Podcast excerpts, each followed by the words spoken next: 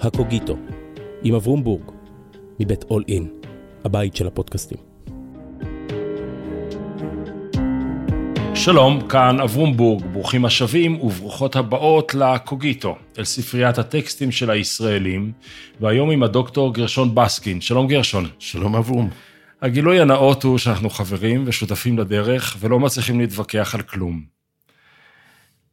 אתה מנהל מחלקת המזרח התיכון של ארגון הקהילות הבינלאומיות, שזה ארגון לא ממשלתי בריטי, שפועל באזורי סכסוך בעולם עם תהליכי שלום ש...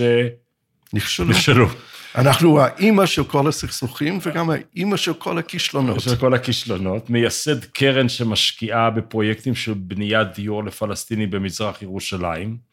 דיור יהודי ופלסטיני בערים המעורבות בתוך ישראל, אזורי תעסוקה ותעשייה חוצי גבולות, יושב ראש מרכז ישראל פלסטין למחקר ומידע, ועד לאחרונה איש הקשר האזרחי עם החמאס בעזה. נכון. זה הרבה. זה הרבה. ביקשתי ממך משהו שהוא בעצם לבוא להשתתף איתי, לא טקסט שלך, אלא טקסט שלנו. כל אחד אומר, טוב, בעקבות השבעה באוקטובר צריך לחשב מסלול מחדש, הפרדיגמות נפלו, ואני רוצה לחשב איתך מסלול מחדש. אני אתחיל עם משהו מאוד פשוט. כל אחד, כל מי שאומר, אמרתי לכם, צודק. כל האמרתי לכם של כולם עובדים. כן. אני רוצה לנסות איתך לעשות את הדבר הבא. יש לנו דף חלק, אין לנו את המילים הישנות, אין לנו את ההיסטוריה. היום מתחיל העתיד. בוא נתחיל לבנות את אוצר המילים של העתיד. אפשר לעשות את זה, אבל קודם כל צריך להגיע למה שאני מכנה ה-Belfast moment. אוקיי. Okay. שזה לא מומנט, זה לא רגע בבלפאסט, אבל הגיע הזמן אחרי מאות שנות uh, מלחמה שם. 800 נדמה לי, יכול להיות. הרבה מאוד שנים כן. של הרג, שהעם שם, בצפון אירלנד, הגיע להערה שצריכים להפסיק, להרוג. והם הגיעו לשולחן המשא ומתן, והם ניהלו דיונים, והביאו את כל הכי קיצוניים שאפשר לשולחן, והגיעו להסכם, וזה לא השלום האידיאלי בבלפאסט, אבל הם הפסיקו להרוג. הם לא הגיעו לסוף הדרך, הם לא יודעים מה האנד גיים, אם, אם צפון אירלנד אה, תהיה חלק מהרפובליקה של אירלנד, או חלק מהממלכה המאוחדת, אבל הם הפסיקו להרוג. וגם כאן, במלחמה הזאת, אנחנו בשני הצדדים צריכים להגיע לרגע הזה, שאומרים די, הרגנו מספיק. אנחנו צריכים, כמו שאמרת, להסתכל קדימה. אנחנו כותבים פרק חדש בנרטיב האיום ונורא שלנו, כל הצדדים, ואנחנו נשים אחד את השני על מה שהיה פה, אבל צריכים לעזוב את זה מאחור ולהסתכל קדימה. אני אשאל על זה, על הרגע, אתה אמרת, רגע שבו אנחנו אומרים לעצמנו, הרגנו מספיק או נהרגנו מספיק? גם וגם. זה לא אותו דבר, אבל בדינמיקה. אנחנו סבלנו מספיק. הרסנו, נהרסנו, הרגנו, נהרגנו, מספיק, די. יש פה שני עמים, והדבר הזה צריך להיות ברור לכולם, ואני מצטט כל הזמן, בכל רעיון שלי, את המשפט שלך, שצריכים להגיע לרגע שמכירים שלכל מי שחי בין הנהר לבין הים יש אותה זכות לאותן זכויות, ומזה מתחילים לבנות מחדש. אני רוצה להישאר פה רגע, כי אתה אומר זאת נקודת היציאה לדרך, אז בוא קצת נגדיר את קו הזינוק. אוקיי. Okay. אנחנו נמצאים בסכסוך שהוא יותר מ-75 שנה, הוא, הוא הרבה יותר ארוך. כן. ולפחות בשבעה, שמונה עשורים האחרונים, נעשו מאמצים אדירים של כל צד לא להכיר בטראומה של השני. נכון. הייתה כאן סוג של תחרות טראומות. היה לך נכבה? חכה תראה מה לי, לי הייתה שואה, שלי יותר גדול. עכשיו, אני שואל פסיכולוגית, איך עושים את המהפך הזה של להפסיק להתחרות בין הטראומות ולהכיר בהן? זה ההתחלה הכי קשה. אין, אין, אין משהו יותר קשה מזה, לצאת מתחושת הקורבנות. ולהבין שאני צריך לחיות עם הטראומה שלי, ביודעי שגם בצד השני יש טראומות, והטראומות עכשיו כל כך עמוקות, אה, מבלי להשוות, אנחנו חווים היום את הטראומה הכי גדולה של העם היהודי מאז השואה. אה, והפלסטינים חווים שוב נכבה. אין, אין, אין מה להגיד, שרואים למעלה ממיליון וחצי אנשים הולכים ברגל, ברגל בעזה, מבתים שכבר לא קיימים, למקום שהם לא יודעים לאן הם מגיעים, או רואים היום מתנחלים מגרשים כפרים שלמים בדרום אה, הגדה, זו נכבה. אה, אז הטראומות הן כל כך גדולות, שאו שנחזור לסיפורים והנרטיבים שלנו, או שנסתכל קדימה. עכשיו, התנאי, אני חושב, לבנות את היכולת להסתכל קדימה, זה להעמיד לדין, דין ציבורי, את כל המנהיגות שלנו, גם שלנו וגם שלהם. אה, שלנו ברור על הכישלונות. מה זה דין ציבורי?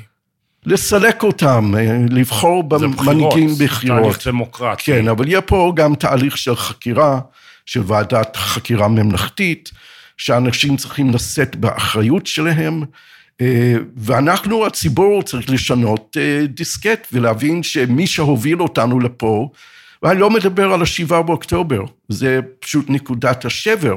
מי שחשב שאפשר לשלוט על עם אחר במשך עשרות שנים ולחיות בשלום, חי באשליה וצריך לשבור את האשליה. באותה מידה מי ש... צריך להעמיד לדין בערך שבעה מיליון ישראלים. את העם אי אפשר להעמיד לדין, אבל למה? צריך לשנות את הגישה שלו, הוא צריך להבין גם שאי אפשר לכלוא שני מיליון אנשים ברצועת עזה בעוני מחפיר, ולצפות שיהיה לנו שקט. רגע. על ידי 17 אלף פועלים שפועלים בישראל, זה, זה קונה שקט? רגע. זה חיוני להגיע לנקודת זינוק שנקרא לה נקודת בלפאסט, רוויה של סבל. כן. גם לחולל סבל וגם לספוג סבל, למרות שמדובר בעמים שיודעים לספוג הרבה. שני העמים שלנו יודעים לספוג הרבה מאוד. כדי להגיע לנקודה הזו, אתה אומר, צריך התנערות מהפר... מהפרדיגמות וממי שמוליך את הפרדיגמות, כדי לאפשר לכוחות אחרים לצאת מתוך החברות. אז אני יודע איך עושים בתוך החברה הישראלית שינוי. בחירות, מחאה, אה, כל דבר אפשרי. האם יש כוחות שיעשו את התהליך הזה גם בצד העזתי? אני סבור שכן. אני סבור, קודם כל ברצועת עזה יקומו אחרי כל ההרס וההרג והדברים הנוראים שקוראים להם, ויקומו ויגידו, לא רק ישראל אשמה פה, חמאס הוביל אותנו לפה, חמאס גרר אותנו אחורה 75 שנה, ויש קולות כאלו כבר היום, אה, לפני שנתיים, שלוש שנים הייתה תנועת מחאה מאוד גדולה בעזה בשם ביטנן האיש, רוצים לחיות, והם יצאו לרחובות ויצאו למדיה החברתית וחמאס כיסח אותם, ואותם כוחות שהם בעיקר הדור הצעיר רוצה לחיות, הם רוצים חיים אחרים. אה, בגדה היום, לצערי, החמאס כנראה מתחזק. אבל אני חושב שגם שם תהיה הערה. אני יודע מהחברים שלי שמהווים אה, מה שמכונה האופוזיציה לעבאס בתוך הפת"ח. הם לא עזבו את הפת"ח. זה אנשים שעדיין מזדהים עם תנועת הפת"ח והמטרה להשיג שתי מדינות לשני עמים, אבל הם מתנגדים לכל השחיתות, לחוסר הדמוקרטיה. הם אלו שדורשים בחירות אה, ברשות הפלסטינית. תזכור שבמאי 21, 85 אחוז מהציבור הפלסטיני הלך פיזית להירשם להצביע. זה לא כמו אצלנו שיש מרשם אכלוסין. כן, אבל 95 ידעו שלא יהיו בחירות. יכול להיות שחששו שלא יהיו בחירות, כל הזמן אמרו, כן. אבל 36 רשימות נרשמו להשתתף בבחירות האלו, הייתה חגיגה של דמוקרטיה, וגם היום אני חושב שהדבר היחיד שמסכים אליו כל פלסטיני זה הרצון לבחירות, לדמוקרטיה, לבחור במנהיגים חדשים, וצריך להיות להם אפשרות לדעת שהעולם מתכוון היום לכפות עלינו תהליך שלום אמיתי עם אנד גיים ברור ומוסכם על הקהילה הבינלאומית ולכפות את זה עלינו ועל העם הפלסטיני. וזה מה שנותן את התקווה שבאמת יקרה, כי מה שצריך להיות כרוך בזה זה גם הכרה במדינה הפלסטינית וקבלת מדינת פלסטין כחברה מלאה באומות המאוחדות, זה חלק מהתוכנית של היום אחרי המחר, כפי שאני מכנה את זה. אז כשאמרתי לך, גרשון, בוא נחפש אוצר מילים חדש, חזרת לאוצר מילים ישן. מה אומר... לעשות? אני, אני יודע, אני חשבתי עד למלחמה שאין viability לפתרון של שתי מדינות. אבל יש משהו שחזר לאג'נדה המקומית והבינלאומית, זה השתי מדינות. אז בוא רגע נדייק את זה. זאת אומרת שחיפשנו מילים חדשות, מצאנו מושג ישן, ועכשיו השאלה אם אנחנו, המושג הישן גם מתנהג כמו פעם, או זה מושג ישן שמתנהג אחרת. וכאן יש לך בעצם טענה כפולה, ליום שאחרי היום שאחרי. כן. אחד, שתי מדינות, עם לשם שינוי מעורבות בינלאומית אמיתית, דבר שלא היה כאן מאז ומעולם, למרות שהמון ייחלו לו.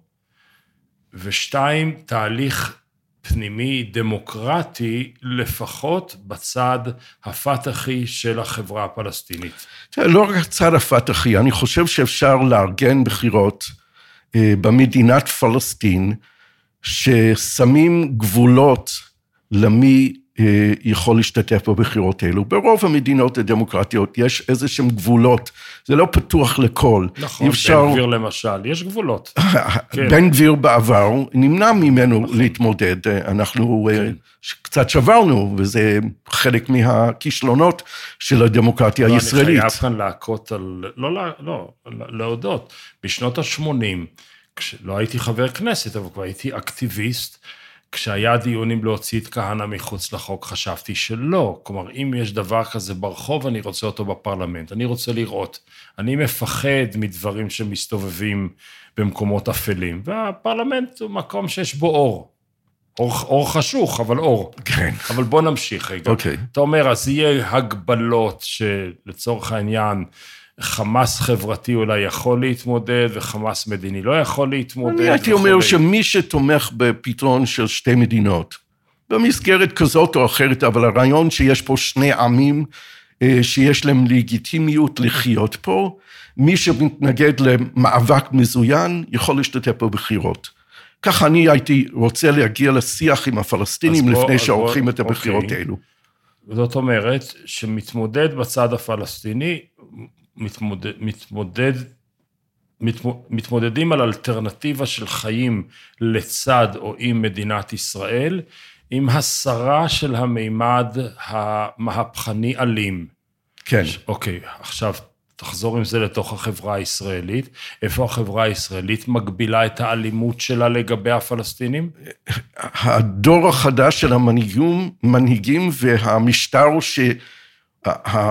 הרג'ים שיקום אחרי המלחמה אה, צריך להיות אה, מוכן להילחם מלחמת חורמה באלימות בחברה הישראלית, גם בתוך מדינת ישראל וכמובן בשטחים הכבושים. אז זה תרתי דה סתרי. בשטחים הכבושים של הפלסטינים או בשטחים הכבושים של המתנחלים? אני מדבר על האלימות של המתנחלים נגד פלסטינים. אז שוב, אתה, אתה, אתה יודע שאני מחפש שפה. אוקיי. או, או מונחים. כן. אז יש לנו שתי מדינות, שונות מרעיון שתי המדינות שהתעצב בין אוסלו לז'נבה, להסכם ז'נבה. כן. מעורבות ואולי לכן גם תמיכה אה, בינלאומית, עם יסודות גדולים מאוד של אה, הסרת המימד המזוין מהסכסוך. כאשר כל צד צריך להיות אחראי על ריסון הקיצוניים שלו עם מדדים שידועים מראש. זאת אומרת, איך המדינה הפלסטינית מתמודדת עם האנטי-דמוקרטים אצלה, ואיך המדינה הישראלית מתמודדת עם האנטי-דמוקרטים אצלה. כן. אז פה אני מכניס שני מרכיבים לתהליך שלא היו בתהליך אוסלו. אה, מרכיב אחד של גורם מנגנון, חסון, בינלאומי, שנמצא כאן כדי לנטור, לנטר, לנטור? תכף נראה. לנטור זה לשנוא או לשמור. לא, לא, לא, לנטר זה לנטר, לפקח. כן, כן, לפקח, כן. לנטר, אה, לבקר ולדווח אה, על ביצוע התחייבויות של ההסכמים. הרי ישראל והארגון לשחרור פלסטין, אש"ף, חתמו על שישה הסכמים והפרו את כל ששת ההסכמים, ולא היה שום מנגנון של בקרה להגיד, אתם לא ביצעתם, אתם לא ביצעתם, אתם הפרתם. אז היה מה שיוסי שריד כינה בעצ... בזמנו, ערימות של הפרות הסכם. במקום, אה, כל. כל הרציונל של הסכם אוסלו היה שנתחיל לעבוד ביחד, חוצי גבולות כדי ליצור ולבנות אמון כדי להגיע לנושאים הקשים, ירושלים, פליטים, גבולות וכולי, וזה לא קרה, מה שקרה זה בדיוק ההפך. ככל שהמשכנו לא לממש את ההתחייבויות שלנו, אנחנו איבדנו אמון בצד השני, אז צריך את המנגנון הזה. הדבר השני, הוא צריך להיות גם אבני דרך לקראת ביצוע הסופי של ההסכם, שבסוף ואפשר לקבוע חמש שנים, שש שנים, לא חשוב, שתהיה מדינה פלסטינית עצמאית, אבל יש כל מיני אבני דרך אה, לאורך ההסכמים, שהגורם, המנגנון הבקרה הזאת, אה, אה, אומר לנו, אתם לא השלמתם את ההתחייבויות שלכם, לכן אתם לא עוברים משלב א' לשלב ב'.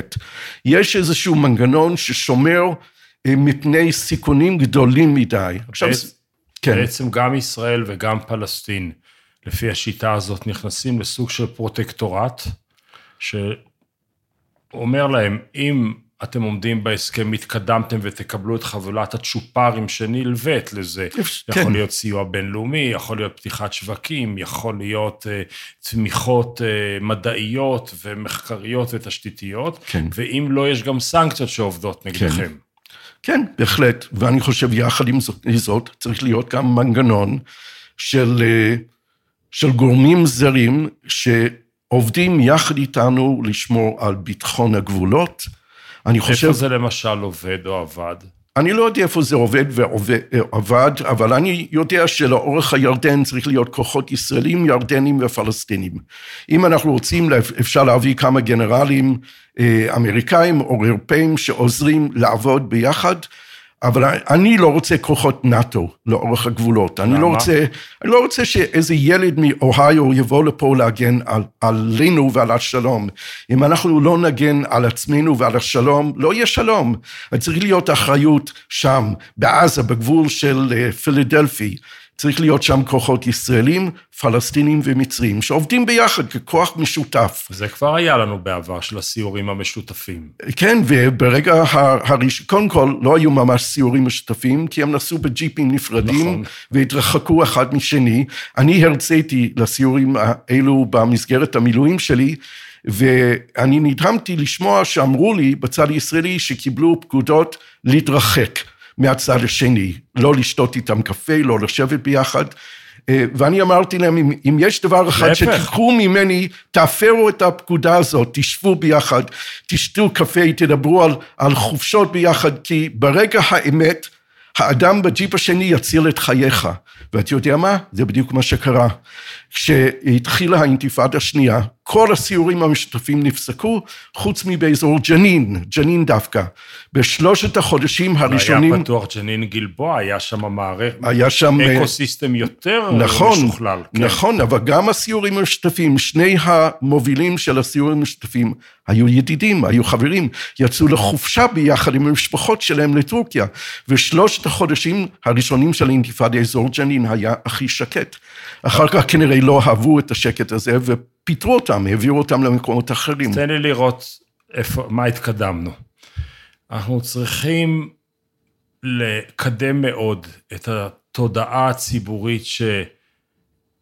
enough is enough, שמספיק כן. זה מספיק, כבר נהרגו מספיק, ועוד הרג לא יוליך לשום מקום יותר טוב, אז בואו נחשב מחדש את מנגנון ההרג ההדדי. על בסיס זה להחזיר לחיים את נוסחת שתי המדינות, כאשר הפעם היא נובעת מתוך התנערות דמוקרטית בתוך ישראל, מה... בתוך בחירות, מהפרדיגמות שאפשרו את יצירת המצב הזה, mm-hmm. וכנ"ל בתוך פלסטין, כן. כשמרבית השחקנים האזרחיים יכולים להיבחר, כאשר הפעולה היא בעצם יצירת מנגנון אכיפה משותף. אני נכון? כן, כן, זה בינתיים... בהחלט, עם סיוע זה- חוץ. ברור, כי צריך לפעמים איזה שדכן כן. שיעזור. אני רוצה אבל להתקדם מילימטר אחורה. אוקיי. אם אפשר להתקדם אחורה, אוקיי?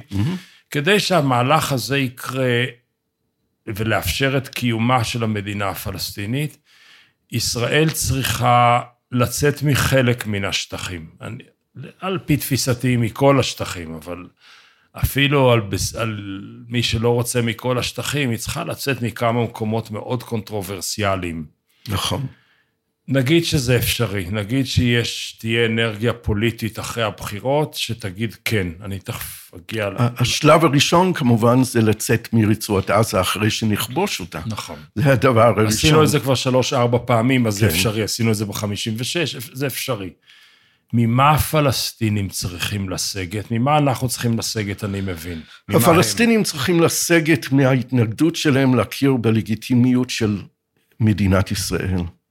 וזה לא פשוט. אוסלו זה לא היה הכרה לא, הם בלגיטימיות? הכירו במדינת ישראל, הם לא הכירו בלגיטימיות של מדינת ישראל. תסביר את ההבדל. המכתב של ערפאת לרבין, אה, הוא כתב שהאש"ף מכיר בקיומה של מדינת ישראל ובזכותה אה, להגנה אה, בגבולות מוכרים וכולי וכולי.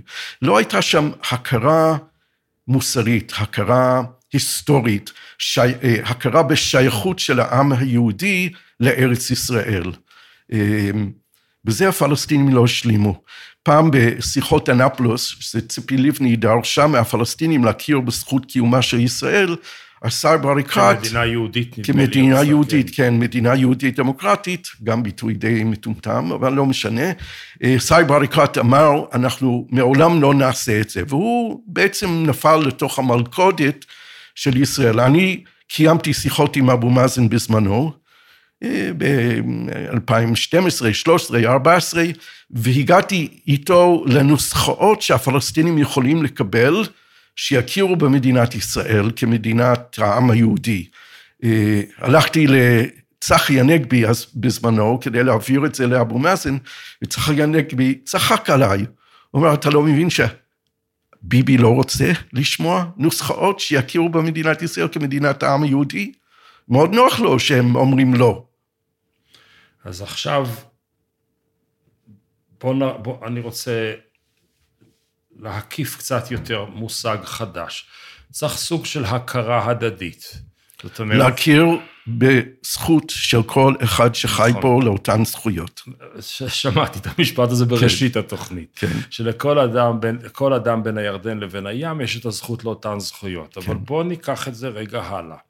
האם במבנה החדש, שאנחנו בונים כאן עכשיו בלגו שלנו, כן. כי זה רק אתה ואני במגרש המשחקים, כשאנחנו רוצים שמדינה תחיה לצד מדינה, ותכף נראה איך קוראים החיים המשותפים האלה, יש היתכנות לכתיבת מבוא לחוקה משותף, זאת אומרת, איזה מגילת עצמאות משותפת לשתי הישויות המכירות זו בזו, ואז כל אחת שתכתוב לה את החוקה הפרטית שמתאימה לקהילה הפוליטית שלה. אני חושב באופן עקרוני שהמבוא להסכם השלום צריך להיות בדיוק זה.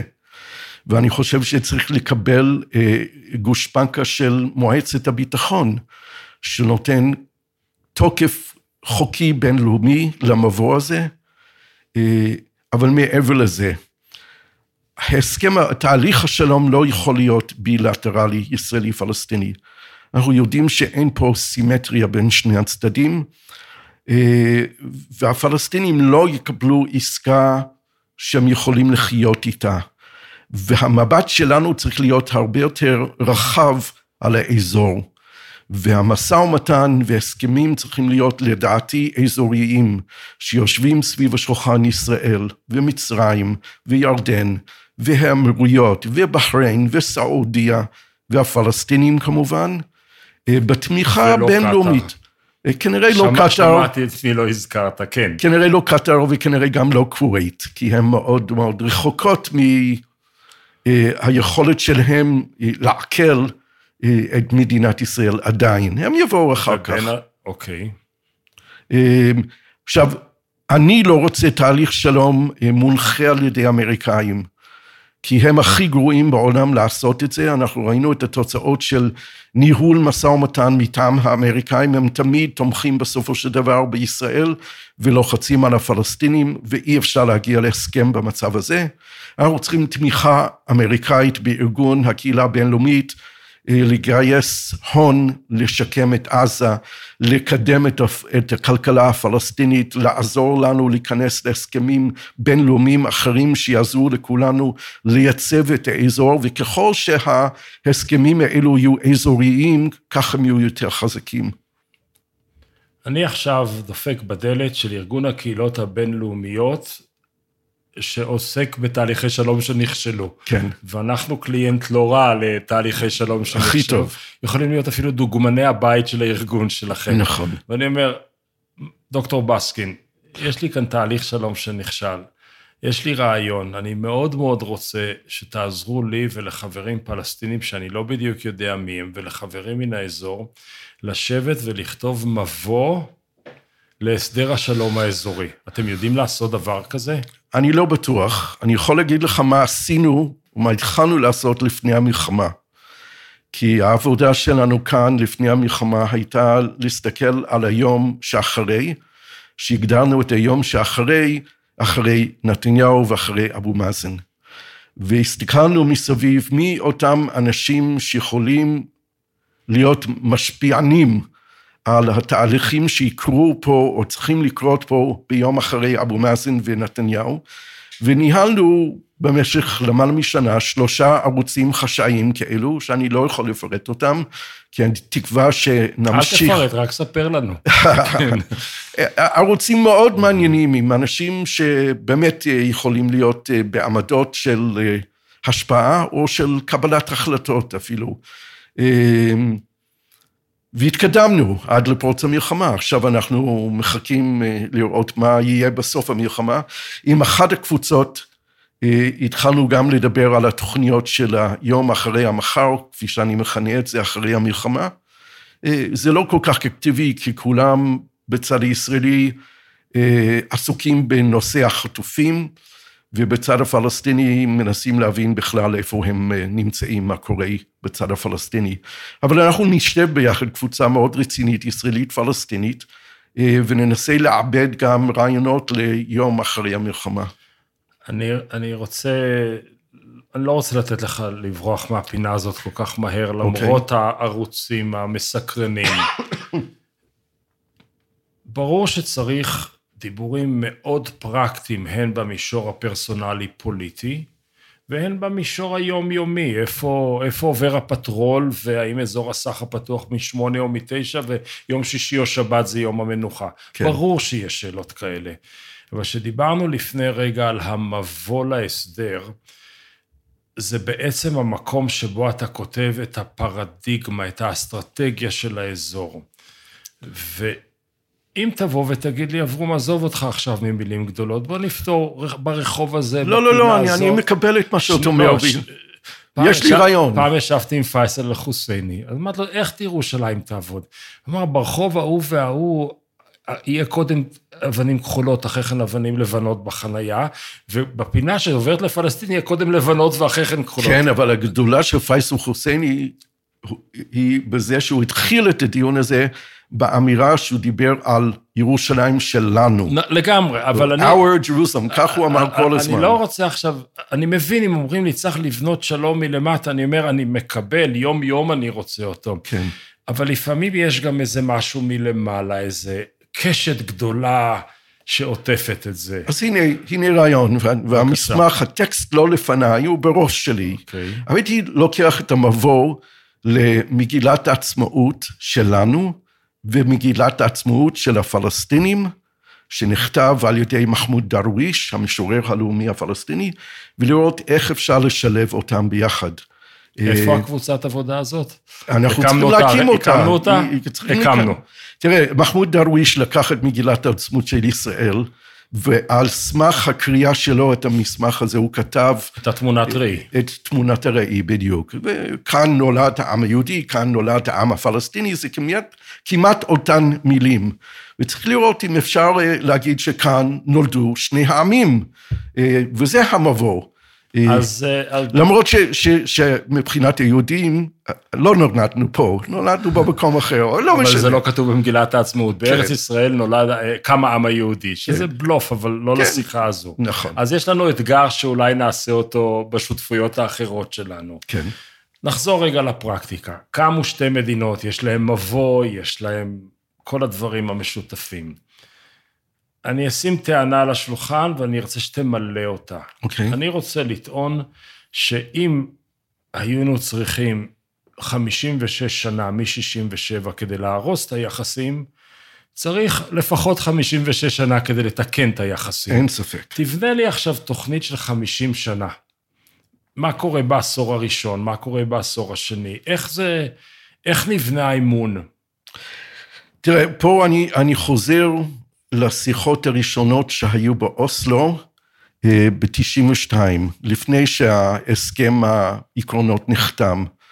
כי תפיסת העולם של אחד משני האדריכלים בצד הישראלי, רון פונדק, המנוח. המנוח היה חזון של שיתוף פעולה חוצי גבולות. הרעיון היה לבנות קשרים ולא חומות. עכשיו, אני יוצא מאותה פילוסופיה של בניית החיים המשותפים בין שתי מדינות.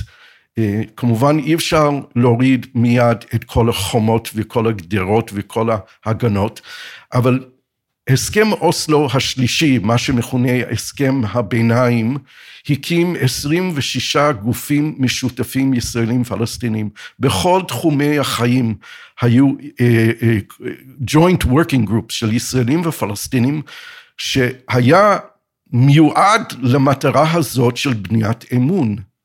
עכשיו, מכיוון שאנשי הביטחון בעיקר, הצבא אצלנו, ואצלם כוחות הביטחון של הפלסטינים השתלטו על תהליך השלום. אה, זה לא מומש, כי אנשי ביטחון לא יודעים לעשות שלום. היה בן אדם אחד בישראל שאמר את זה, אה, וזה היה אמנון שחק, המנוח, שהתבקש לנהל משא ומתן על הסכם, והוא אמר לראש הממשלה, סליחה, אני לא יודע איך לעשות את זה. תגיד לי להכין את המלחמה, את זה אני יודע לעשות. אבל צריך להבין שהתהליך הזה צריך להיות תהליך אזרחי ולא תהליך צבאי. אנחנו צריכים הגנות, אנחנו צריכים ביטחון, אבל התהליך של בניית אמון צריך להיות אזרחי, וצריך? ליצור... איך, איך, איך נבנה את האזרחות הזאת? תראה, נ- נתחיל עם הדברים הכי פשוטים, מים ואיכות סביבה, אקלים. אלו נושאים ש... בריאות הציבור. אלו נושאים שהחומות שלך לא מגינים עליך, לא יעזור כלום. הווירוסים עוברים, הקורונה, דוגמה, אני יכול לפתוח כאן סוגריים? כן, אני הרבה זמן חושב על מודל שפוליטית הוא טיפשי, אבל לשיחה תיאורטית אפשר לשים אותו. יש שתי ממשלות, ממשלת רמאללה וממשלת ירושלים. ומוכ... יש חושב שבסוף יהיו שתי ממשלות בירושלים. לפחות. לא, ממשל- מאה אחוז, מזרח ירושלים, שתי- מערב ירושלים. זה תיקון נכון. ממשלת פלסטין וממשלת ישראל. כן. המושב שלהם יהיה שתיהן באותה בירה, זה נכון אגב.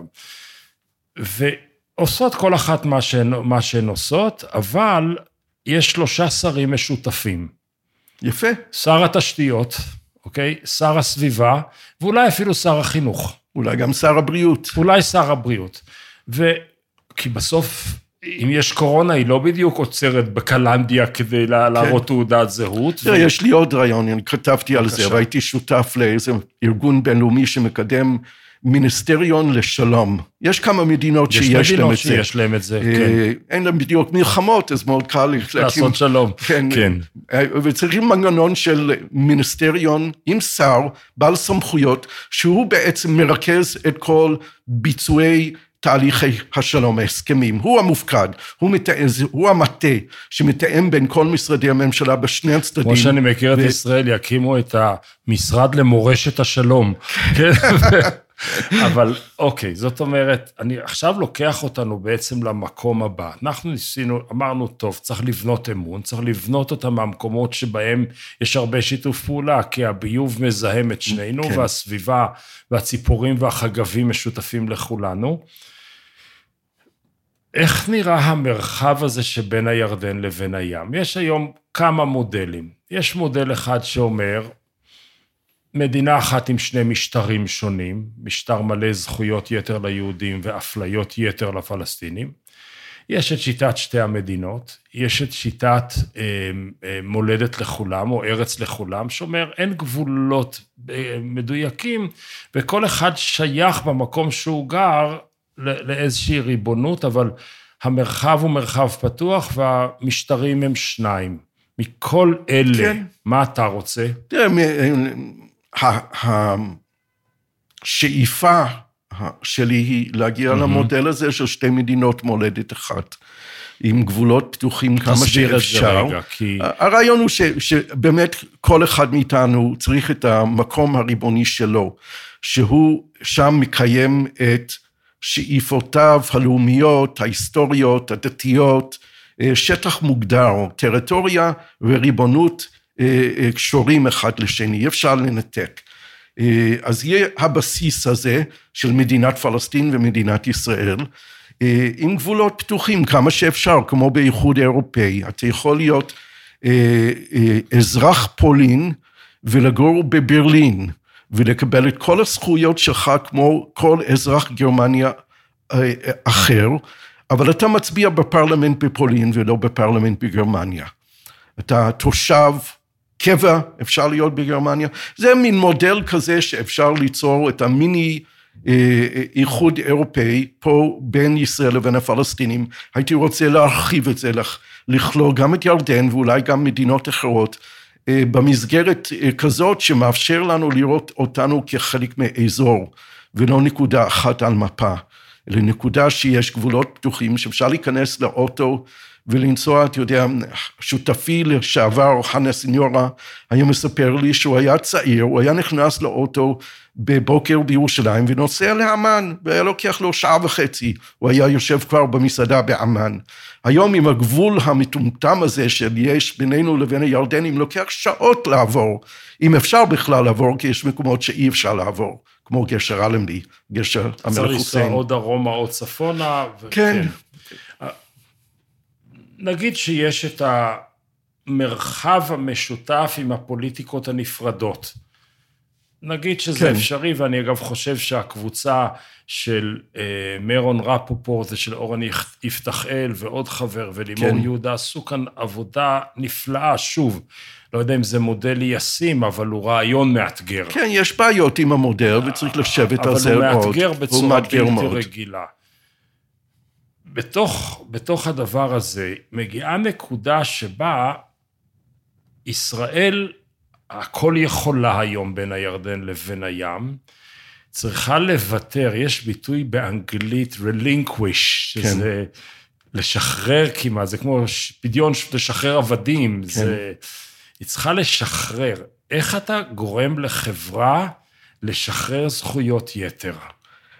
זה האתגר הכי, הכי, הכי גדול, וזה מתחיל במנהיגות.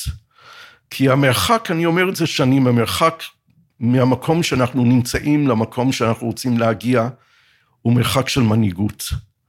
זה לא זמן, אה, אלא מנהיג שיתווה דרך חדשה ויוביל את הדרך הזאת וייקח איתו אנשים. אה, וכמובן צריך הרבה מאוד חינוך. אה, אחד הלקחים של הכישלונות שלנו פה, בשני הצדדים, צריך להיות, למשל, שנדע כל אחד שחי פה בין הנהר ובין הים לדבר את שתי השפות. צריך ללמד מכיתה א', מגן הילדים, כי אנחנו שכנים פה, ואנחנו צריכים להכיר את שפת השכן ולא שפת האויב. אנחנו צריכים לעשות הרבה שינויים במערכת החינוך. אני הצעתי בזמנו, אני חושב שעדיין אה, בתוקף, אה, צריך לכנס שני העמים, שני האנשי חינוך, להסכים על קריטריונים, וכל אחד בודק את הצד שלו, את מערכת החינוך. הרי יש, יש נכונות, ב, יש משהו מאוד נכון ב, ב, באמירה שמה שאנחנו מלמדים לילדים שלנו משקף באמת את הערכים שלנו.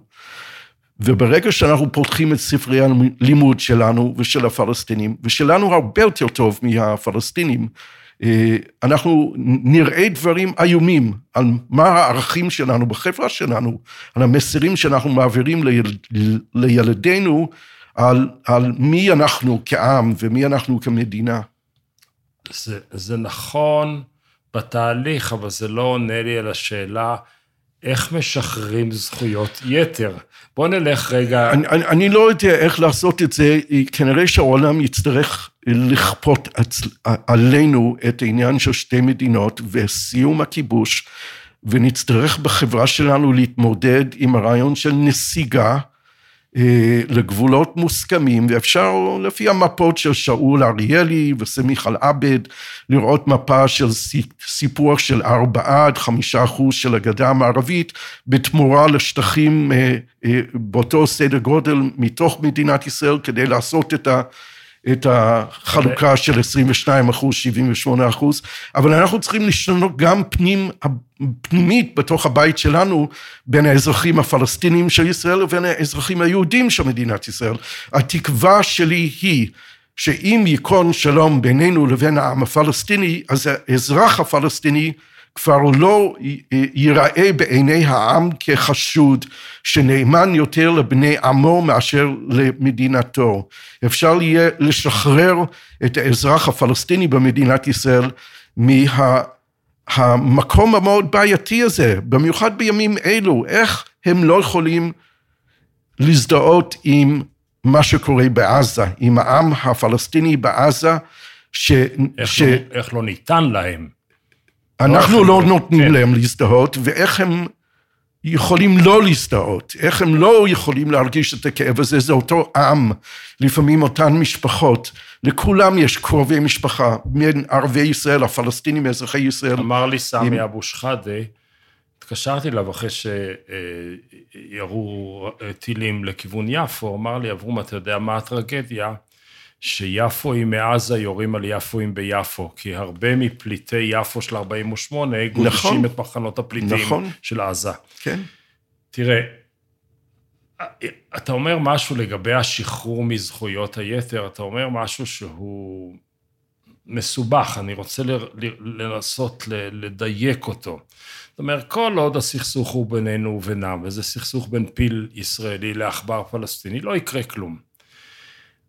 הסיכוי שלנו הוא שהדוגמה של השביעי באוקטובר תהפוך לאיום של זירה אזורית שגולשת לזירות העולמיות, וחלילה עזה היא סרייבו 1914, ורק העובדה שזה איום על המערכות הבינלאומיות יגרום לעולם לחזור הנה ולכפות הסדר כדי להגן על עצמו, לא כדי להושיע אותנו. בניגוד לעבר שאמרנו לעולם, בוא להציל אותנו, כן. כאן זה לא, לא, לא, בואו לשמור על עצמכם. רק האיום הזה יגרום לישראלים לוותר. אמ, כנראה שכן, אנחנו צריכים שמישהו יכפה עלינו, כי לא נעשה את זה לבד. אה, ולגבי מניעת מלחמת עולם שלישית, אני אומר למשל, צריך להזמין את הסינים ליטול חלק בבניית רצועת עזה מחדש. אפשר כי... לקנות רצועת עזה באלי אקספרס. אה, אפשר, הסינים יודעים לבנות תשתיות בצורה יותר יעילה ומהירה מכל מדינה אחרת בעולם. להביא מאה אלף פועלים סינים שיבואו לבנות את עזה, יהיו שם רכבות ומטרו אמיתי, וואו. אה, וחיבור לגדה המערבית, ומה לא, אפשר לדמיין אה, מה יכול לקרות פה. עם, ה, עם המוח הפלסטיני ועם הרצון שלהם לחיות, אני מקווה שנגיע למצב של קדושת החיים, לחיות למען פלסטין ולא למות למען פלסטין, עם הכוח הבינלאומי, המשאבים הבינלאומיים, עם הרצון אה, אה, להביא לסכסוך שלנו לקיצור, אה, אפשר באמת אה, לקוות שיהיה פה טוב. אנחנו לא צריכים להיות כל הזמן בדיכאון שאי אפשר לחיות עם העם השני. הרי יש הרבה מקומות בעולם שנלחמו מאות שנים וחיים היום בשלום. אז אני רוצה לסכם את הכל. ניסינו לחפש שפה חדשה, אבל בייחוד הצלחנו לטעון מטענים חדשים למושגים ישנים. כן. נכון? אולי כי חומרי הגלם הם אותם חומרי גלם, אז... תראה, אני הייתי שמח מאוד לבחון מודלים אחרים חוץ משתי מדינות. אבל המציאות שאני רואה מסביבנו זה שפתאום מדברים על שתי מדינות עכשיו, ולא משהו אחר. ואם זה בעצם מה שהעולם רוצה לאמץ, אז אני דורש ממנו to put the money where their mouth is, ושארצות הברית וקנדה ואוסטרליה וכל מדינות ה-OECD יכירו במדינת פלסטין. זה השלב הראשון של דמי רצינות. ואם זו לא יקרה, אז אנחנו חופשיים לדמיין ולחשוב ולחלום על מודלים אחרים. אבל בינתיים זה כנראה מה שהולך להיות, הם מחזירים לנו לשיח על שתי מדינות. אז אני אסכם את מה שהבנתי מה, מהתורה האופטימית שלך, שאני שותף לה במלואה. תקווה שאירועי, שמלחמת אוקטובר, על קורבנותיה בשני הצדדים, תהיה נקודת בלפאסט של הישראלים ושל הפלסטינים. נקודת בלפאסט שאומרת די להרג, די להרוג ודי להיהרג. ממנה תחזור אחרת מדיניות שתי המדינות לשני עמים, והחזרה האחרת אומרת תהליך דמוקרטי פנימי של התנקות גם של המערכת הפוליטית הישראלית וגם המערכת הפוליטית הפלסטינית מהאחריות, רגשות האשם, האשמת הזולת, ההתקרבנות כתוצאה מ-48 ו-67 ויצירת מערכת אחרת שהיסוד שלה הוא גשרים אנושיים של אנשים שרוצים לחיות, נכון. זמן ארוך כי זה לא יקרה מיד, אין שלום עכשיו לפגעים בני מאה שנה. בהחלט. מנהיגות מסוג אחר לגמרי, חינוך בכל מערכות החינוך, השתלטות כמעט אה, אה תוקפנית של כל צד על הגורמים הלא דמוקרטיים ולא שוחרי שלום שלו, מעורבות בינלאומית כופה, וכניסת שחקנים חדשים לתוך המשחק. שזה האזור שלנו. כן. כן, בהחלט. זה הסיכום? כן, מצוין, סיכמת מצוין. אז מה שנשאר לנו בעצם זה רק להיפגש אחרי הדבר ולהתחיל לכתוב את המבוא להסכם. כן, נכון, כדאי לעשות את זה, באמת אה, אתגר ראוי. גרשון, מעולם לא היה רגע שבו קראתי משהו שלך או שמעתי אותך מדבר ולא יצאתי מעודד. כולל היום. תודה רבה. אני יכול תודות. להגיד אותו דבר, וספר אחד שלך, שנשאר איתי הרבה ודיברתי עליו עם הרבה מאוד אנשים, זה לנצח את היטלר. Mm-hmm. ואני חושב שצריך לקרוא את הספר הזה מחדש בימים אלו. אני אספר לך, תודה.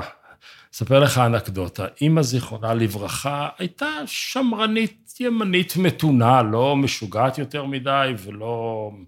הייתה ציונות דתית קלאסית של פעם, ילידת חברון, ניצולת הטבח בחברון, עם סנטימנטים ימנים, שמרנים, יהודים. יום אחד ישב, ישבנו בבית במטבח שלה, אכלנו מרק ירקות די דלוח, והיא אומרת לי, מה אתה עושה? אני אומר לה, אני כותב ספר. הספר נקרא על המחשב שלי, התיקייה נקראה היטלר ניצח. התחושה שלי הייתה ש... אם אתה מסתכל על השיח הקורבנות התוך-ישראלי, הוא ניצח אותנו, היטלר. ואני מסביר לה פה ושם וכולי, ואז היא שואלת אותי מה הילדים עושים. צריך לתת דיווח, בכל זאת סבתא, אני אומר לה זה וזה וזה, והבן הגדול שלנו בדיוק הודח בקורס טיס ממגמת קרב למגמת תובלה. ואני אומר לה, הוא נורא נורא עצוב מזה, כי זה לא אותו דבר בישראל. היא אומרת לי, אני דווקא שמחה שהוא לא טייס קרב. אני התחלתי לצחוק בדיוק כמוך, אני אומר לה, אם את בת 80 ואני לא יודע מה, מה אכפת לך? איזה טייס הוא? העיקר שאת יכולה להגיד לחברות, יש לי נכד טייס. ואז היא לוקחת נשימה ארוכה ואומרת, מה? שהנכד שלי יזרוק פצצות על חפים מפשע בעזה? יפה מאוד. אני התחלתי, גרשון, לבכות. יצאתי מהחדר, הלכתי למחשב ושיניתי את השם של הקובץ מהיטלר ניצח ללנצח את היטלר. כן. זה עוד אפשרי. יפה. סיפור יפה מאוד. תודה רבה. שלום טוב.